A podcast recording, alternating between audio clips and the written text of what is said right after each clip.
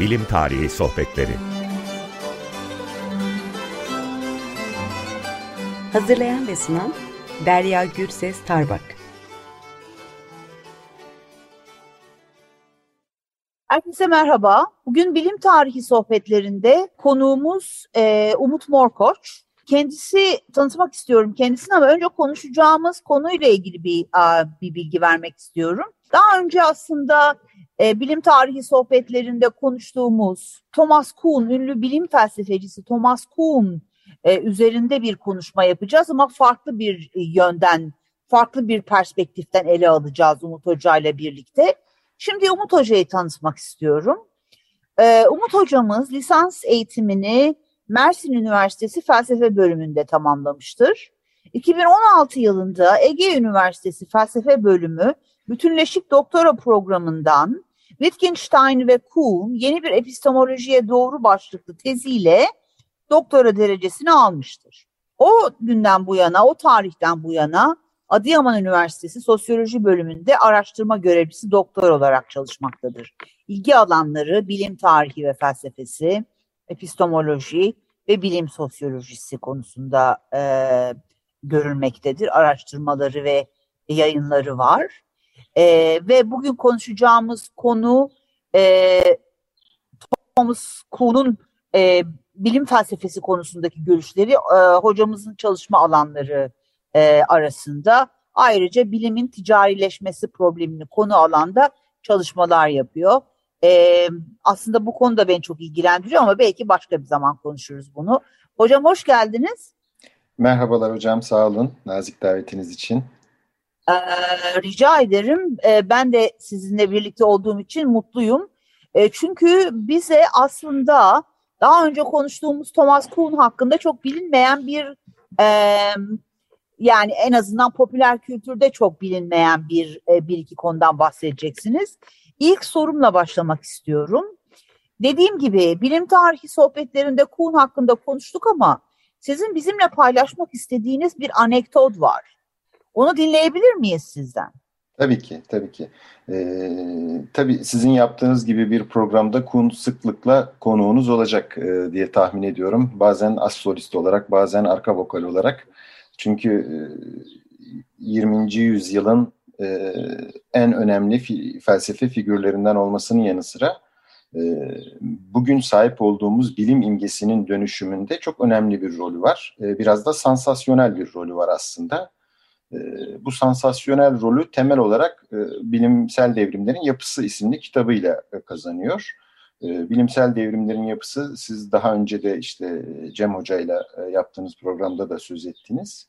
E, 20. yüzyılın en çok referans alan felsefe kitabı, e, akademik kitabı diyebiliriz. İşte e, basılı hali e, bundan en son 10-15 sene önce kadar önce kontrol etme şansım olmuştu. 2,5 milyon e, basılmış ki artık e, rakam onun çok daha üzerindedir çünkü bir tuşla elde edebiliyoruz artık.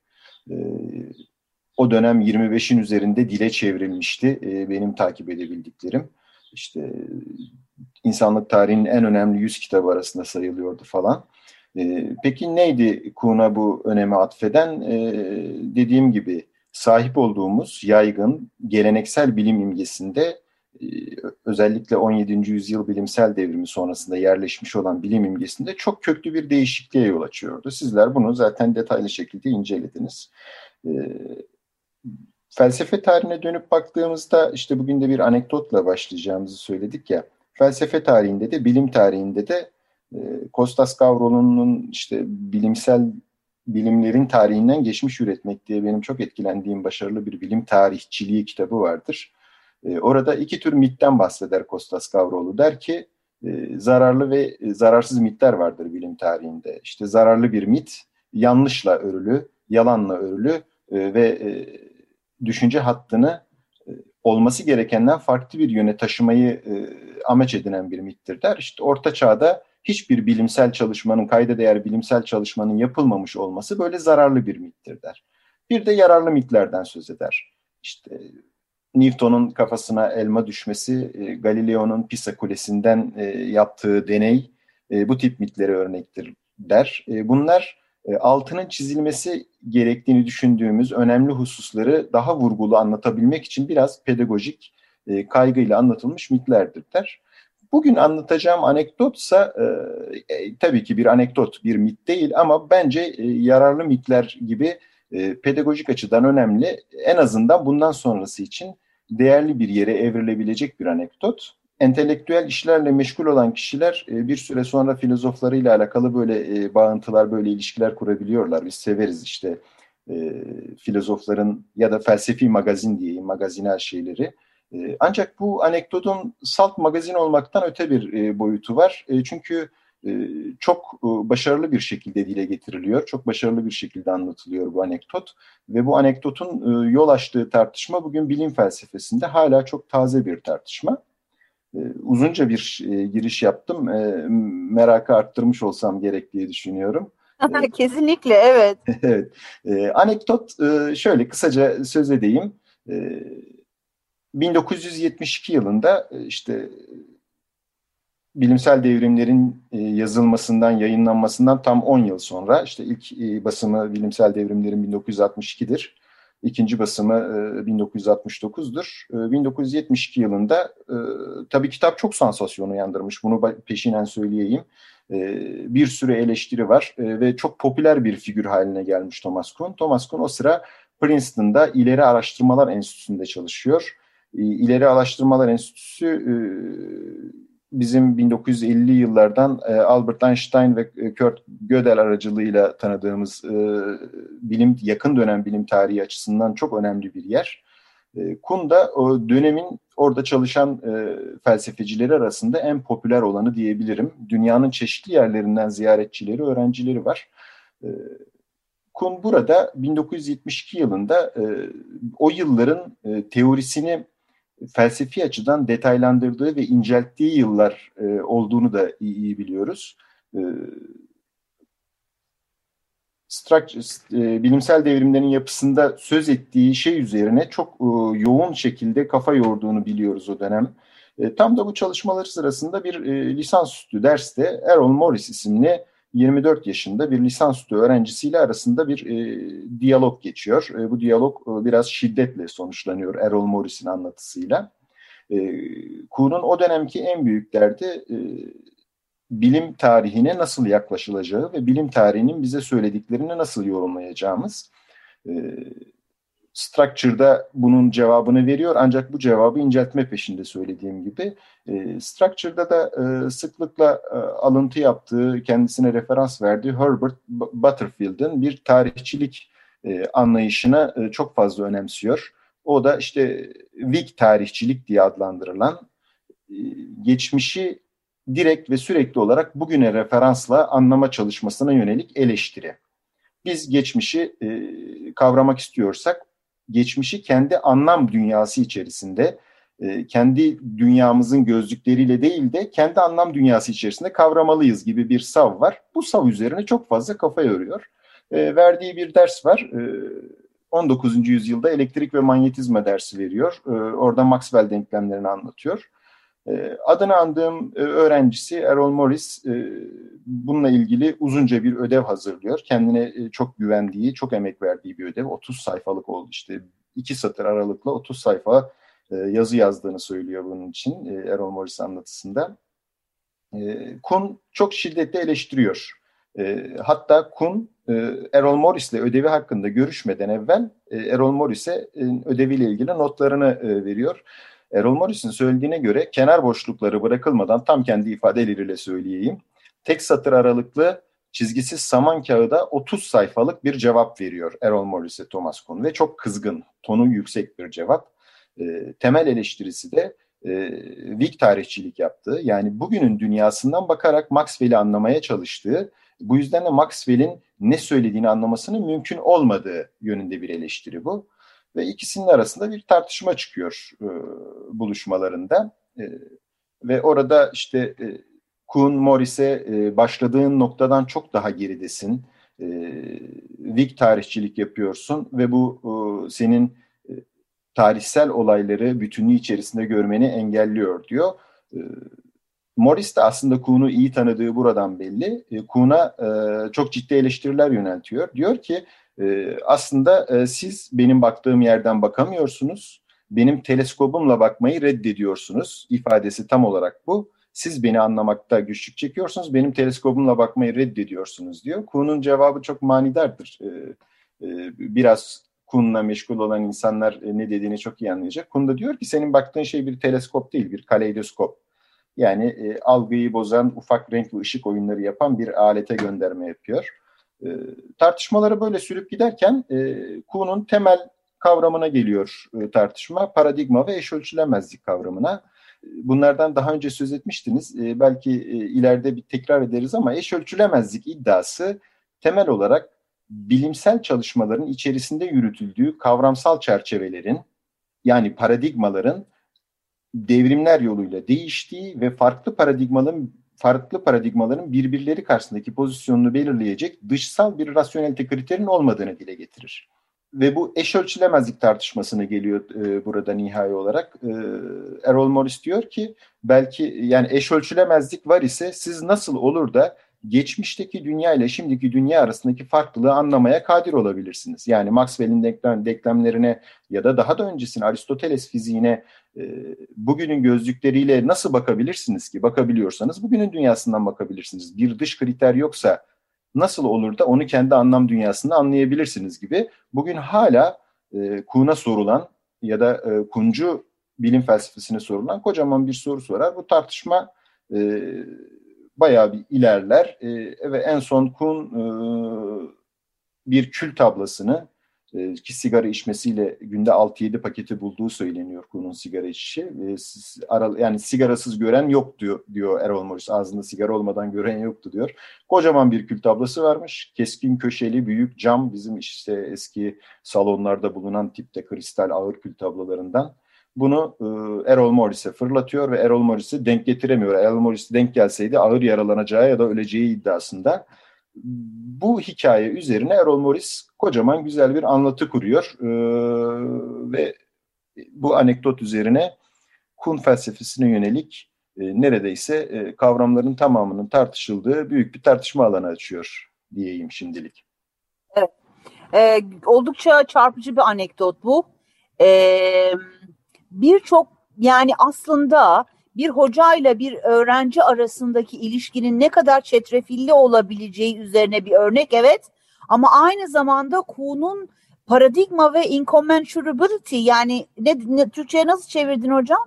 Eş ölçülemezlik. Eş ölçülemezlik kavramının e, nasıl eleştirilebileceği üzerine de çok güzel bir örnek. Dolayısıyla Morris bu anlamda bir yol açmış görünüyor. Yani kendi talihsiz öğrencilik tecrübesinden yola evet. çıkarak öyle diyebilir miyiz? Ee, evet. Ee, yani e, bu kısmı bence e, önemli ve üzerine gidilmesi gereken kısım ilk altını çizdiğiniz. Evet. İkincisi de e, ikincisinde de gayet haklısınız. Talihsiz bir öğrencilik tecrübesi. Zira daha sonrasında Errol Morris felsefeyi bırakıyor. Anladım. Hatta, hatta şöyle güzel tatlı da bir ifadesi var. Lisansüstü eğitimi tepenin üzerinde ışıldayan bir şehir olarak tahayyül etmiştim. Ancak benim için bir ayıyla bir mağarada geçirilen uzatmalı bir ziyarete döndü diyor. anladım, anladım. Tam bu noktada bir müzik arası verelim bence. ee, bir müzik arası veriyoruz. Bugün seçtiğimiz müzik sizin için Sting'den geliyor. Ee, All This Time. Evet geldik müzik aramızdan sonra. Hocamızla konuşmamıza yine Morris üzerinden devam etmek istiyorum ben. E, çünkü Morris'in yaptığı eleştiri sadece tekil ve öğrenciliğinden kaynaklanan bir eleştiri görünmüyor anladığım kadarıyla hocam. Bir Kuhn'un belki de teorisini, felsefesini yeniden inşa edeceği bir eleştiri zinciri de getiriyor. Doğru mu? Evet, evet tam olarak öyle. Ee, şimdi Errol Morris'ten çok kısaca, tabii Errol Morris e, sıradan bir e, felsefe öğrencisi değil. Kısaca ondan söz edeyim sizlere. E, ismi bir sürü kişiye, dinleyiciye tanıdık gelecektir. Errol Morris 2003 yılında e, belgesel sinema ödülü alan, Oscar ödülü alan bir belgesel sinema yönetmeni. Belki de bu tatsız öğrencilik anısı kendisi de aynısını söyler. Çok önemli bir şeye evrilir kendisi için. Sinemacılığa meyleder. E, arada bir dedektiflik yapar. E, bu metni ben e, işte New York Times'ta yayınlandı burada söz ettiğim e, anekdotu anlatan metin. E, beş seri halinde uzunca bir parça. Sonradan kitaplaştırdı da. Bu metni ben e, büyük oranda çevirdim e, belki e, ileride bir yayınlama fırsatımız olursa, tekrar dönüp çalışıp yayınlama fırsatımız olursa e, insanların önüne gelecektir. E, orada metni okursa insanlar şunu görecekler, e, muazzam bir belgeselcilik hassasiyetiyle işlenmiş bir metin. Yani attığı kül tablasının havadaki izleyi, yani tamamen görsel bir senaryo kurgusunda e, bir metin var karşımızda.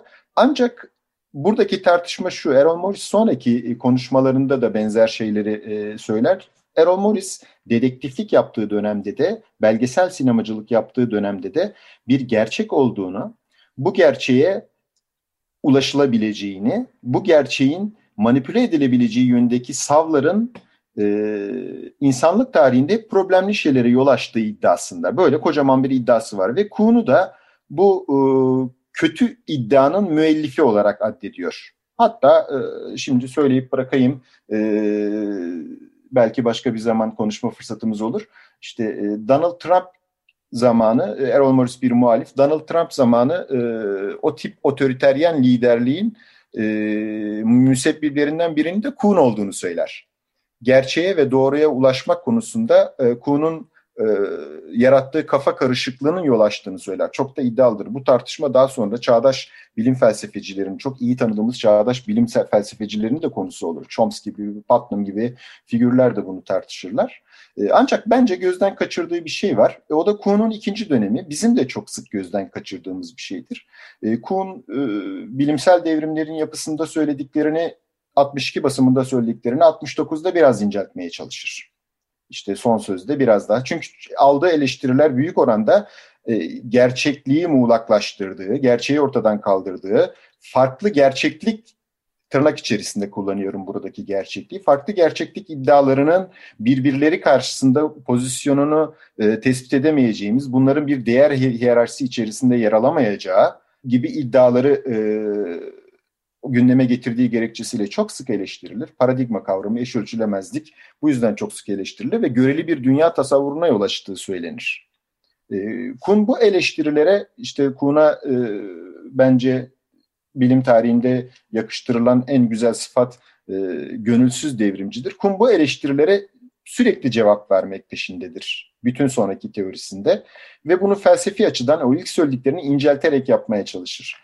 1969 sonrasında 1980'e kadar olan metinlerinde çağın felsefi ruhuna da uygun bir şekilde bütün tartışmalarını semantik bir düzleme çekerek eş ölçülemezliğin kıs bir kısmi çevrilemezlik savına evrilmesi gerektiğini söyler ve e, iddialarını Errol Morris'in kendisine yönelttiği eleştirilere cevap verebilecek şekilde e, savunmaya çalışır.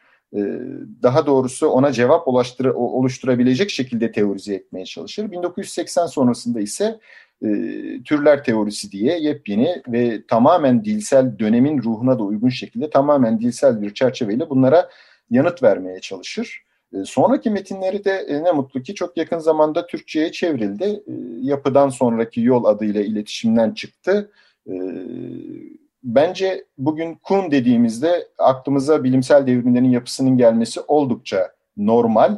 Ancak bugün artık e, bu tarih itibariyle e, Kuhn dediğimizde en azından Kuhn'un orada söylediği tırnak içerisinde sansasyonel savların nasıl temellendirildiğine göz atmamız gerekiyor. Çünkü bence Kuhn orada e, göreci olmayan ancak e, geleneksel rasyonelitenin e, sınırlarını da ihlal eden bir bilim teorisi inşa etme potansiyeli taşıyor. Bize bunu vaz ediyor ve bunu da e, felsefi açıdan çok iyi gerekçelendirilmiş bir şekilde yapıyor. Kuhn 1980 kaçtı bilmiyorum hatırlamıyorum ama e, ölmeden evvel 94'te verdiği bir röportajda bir kitabından söz eder. Dünyaların Çokluğu diye. Bu kitabın ilk beş bölümü bugün elimizde ancak yayınlanmadığı için e, e, referans veremiyoruz ya da yayınlanmış bir eser gibi davranamıyoruz. Son e, Kun çalışmasıdır bu. James Conant'ın e, yaklaşık 20 yıldır yayınlamasını beklediğimiz bir eser. Orada tam da bu söylediğime uygun şekilde dil felsefesi ve bilim tarihi referanslı e, görece olmayan ancak e, mutlakçıda olmayan bir bilim imgesi sunmaya çalışıyor. Teşekkür ederim. Çok teşekkür ediyoruz. Evet daha aslında bu Whig tarihçilik, e, Kuhn'un Kuhn'a getirilen eleştiriler bu, bu konuda gerçekten çok e, konuşmak istedim sizinle Umut Hocam ama Açık Radyo web sitesine lütfen bununla ilgili bir şeyler e, yazın. E, aynı zamanda okuyalım olur mu? E, çok sevinirim. Çok mutlu olurum ben de. Çok teşekkürler. Herkese Ben iyi bir teşekkür gün ediyorum. diliyoruz.